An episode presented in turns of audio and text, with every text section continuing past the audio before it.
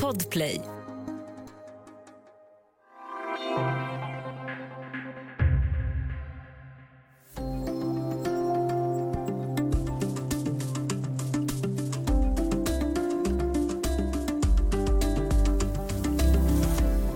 En våg av corona sveper återigen över Europa och leder till nya restriktioner. I Österrike kontrollerar polispatruller att alla som rör sig ute har giltiga skäl och snart införs vaccinationstvång. Men de nya åtgärderna splittrar befolkningen och vissa menar att det känns som att man delas upp i goda och onda. Välkommen till Studio DN med mig Ylke Holago. Idag om Österrike, polarisering och pandemi.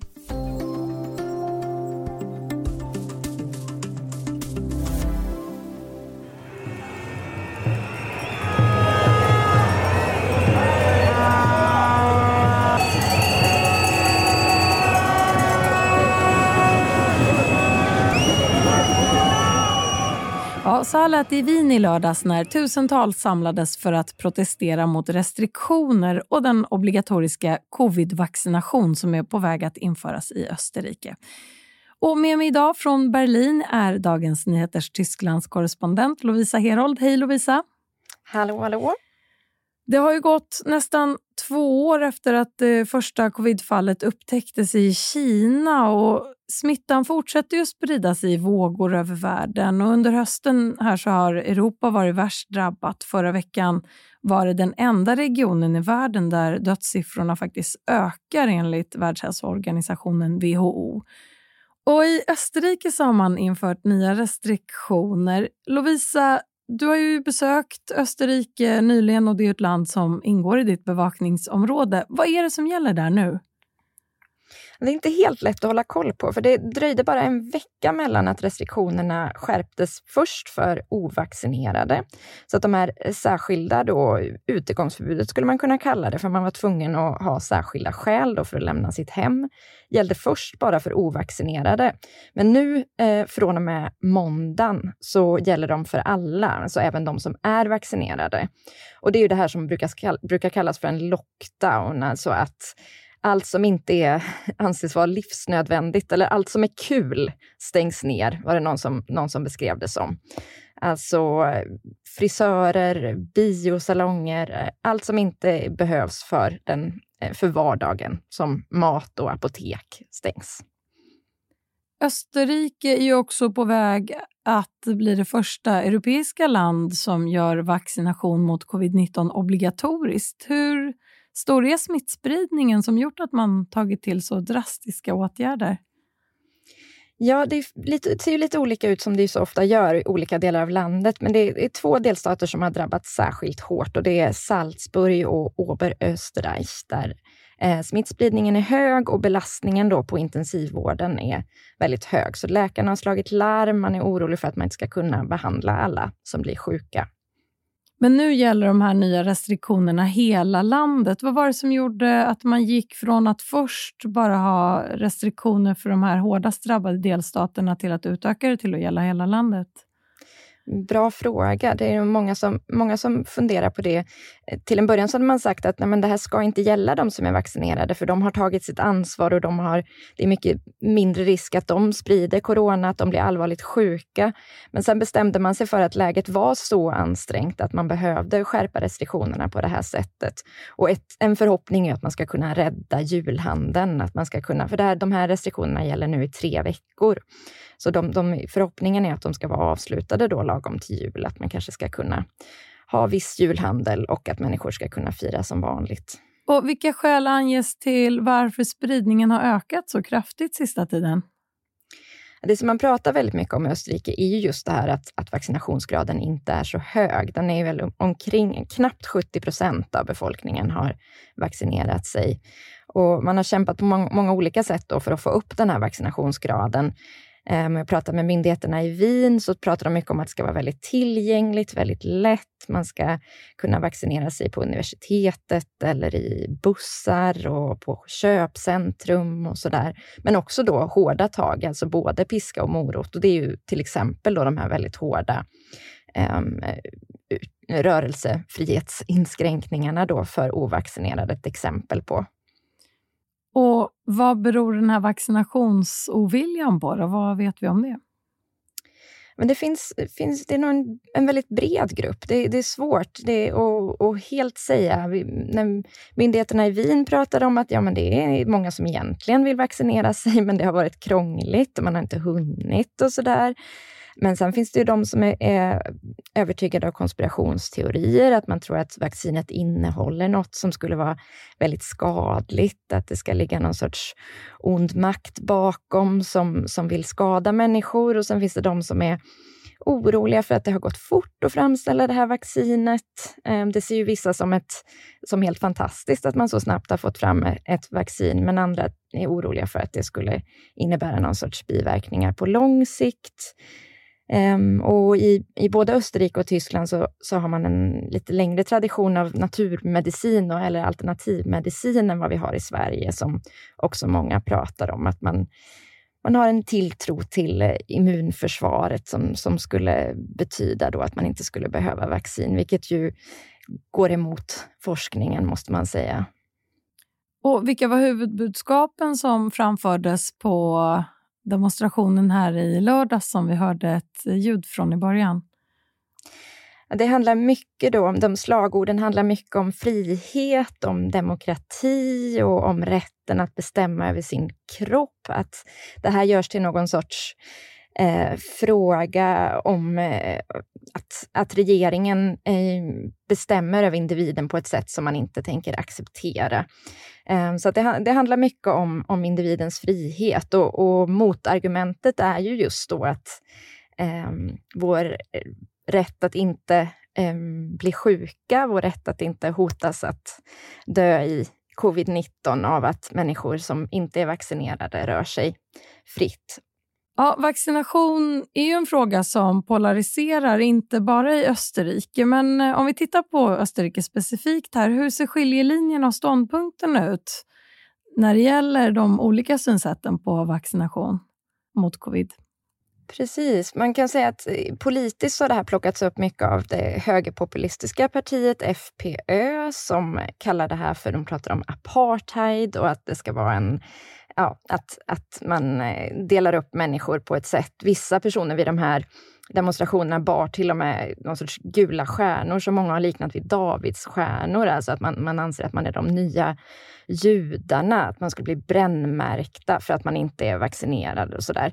Um, och uh, den typen av eh, politiska utspel, de, det är också många som vänder sig mot, även bland personer som är ovaccinerade. Jag har pratat med en kvinna som sa att det här partiet utnyttjar oss. Hon, hon vill inte vaccinera sig, men hon går inte heller med på att kallas för FPÖ-väljare. Hon skulle aldrig välja det här partiet, säger hon till exempel. Så, och sen finns det ju liberala politiker som, som tycker att det är problematiskt med, med ett vaccintvång. Så att det, det är inte helt självklart. Det är inte en, en grupp eller ett parti som har monopol på den här frågan. Men, men eh, just FPÖ försöker. Så det här är en stor fråga uppenbarligen i samhällsdebatten. Hur märks den inom eh, politiken? Ja, precis. Um, jo, men den, den märks som i att det, det har varit väldigt politiskt turbulent i Österrike. Den som har följt det här har ju märkt att Sebastian Kurz, som var den här väldigt omstridda men också hyllade förbundskanslern, avgick nyligen eh, i spåren av en korruptionshärva. Nu har den, den, landets hälsominister, när han skärpte restriktionerna för alla, då, eller meddelade att det, här skulle, att det skulle bli så, bad om ursäkt för regeringens strategi, för att man tyckte att det varit otydligt och fram och tillbaka. Man lovade först att det inte skulle skärpas för de vaccinerade, de skulle belönas för att de var vaccinerade. Och nu, nu omfattas alltså de också av de här skarpa restriktionerna. Så det, det är rörigt och det späder ju tyvärr också på den här polariseringen eller missnöjet då bland både ovaccinerade och vaccinerade. Vi ska ta en kort paus och sen prata mer om Österrikes tuffa coronarestriktioner och hur det påverkar den politiska debatten.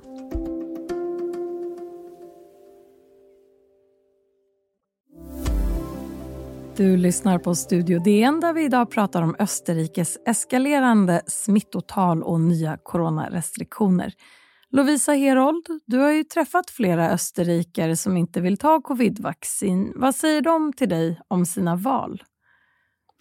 Ja, det är lite olika. Alltså det finns eh, en person som jag har pratat med har, har inte reflekterat så mycket över det här. Han, eh, även när restriktionerna skärptes då för ovaccinerade så sa han ja, men det, jag får fortfarande gå till jobbet och det påverkar inte mig så mycket. Och jag, är lite tveksam till det här med, med vaccin. Han, lite generellt skeptisk skeptisk. Men andra som jag har pratat med har verkligen funderat på det här och är oroliga för för att eh, den här polariseringen i samhället och för att de kan, skulle kunna drabbas då av hårdare restriktioner, även om det just nu eh, är lika hårt även för de som är vaccinerade.